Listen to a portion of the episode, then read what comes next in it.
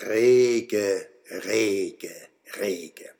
Äh, Gewittertuner Keidel, Himmelbombe-Element, nimmt es Häse, trockene Wetter dann wahrhaftig gar keend? Wat noch, Labfrosch in dein Gläsel, Mensch, dir fang ich noch ein Mick, wie hab ich mich abgeschonen, alle Tag für vier, fünf Stück. Und der lumpisch Barometer, kommt ma a zum Hausen aus, wann des Wetter sich nicht ändert, schmeiß ich ihn zum Fenster aus.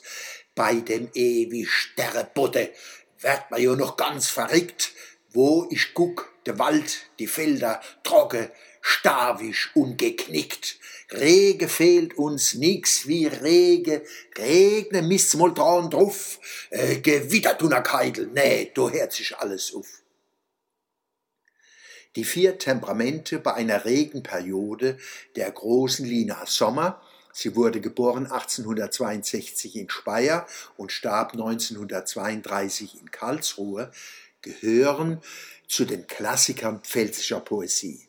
Gehen Sie mit Lina Sommer, die vier Temperamente, in eine Internet-Suchmaschine und Sie finden die Gedichte dieser Menschenkennerin. Choleriker, Ecke wieder Dunnerkeidel, Sanguiniker, das Beste ist, man nimmt's wie's kommt, Melancholiker, ich glaub, ich glaub, ich muss bald sterben, und Phlegmatiker, ja, von mir aus kann es gießen. Vielleicht erkennen Sie in diesen wunderbaren Typen Bekannte und Verwandte oder sich selbst. Lina Sommers Regencholeriker habe ich exemplarisch für eine lange Dürre umgewidmet. Auch zu Linas Zeiten gab es wohl mal heiße Wochen im Sommer am schönen Rhein. Aber Dürreperioden, wie wir sie seit Jahren erleben, eher nicht. Die Belege für die zunehmende Klimakrise, die wir verharmlosend Klimawandel nennen, sind erdrückend. Wie bei anderen Gefahren auch ist die Versuchung groß, die Augen vor der Realität zu schließen oder die Überbringer der schlechten Nachrichten zu bestrafen und in Selbstmitleid zu verfallen, wie unser Choleriker, den wir uns als wütenden Landwirt oder Gärtner vorstellen können.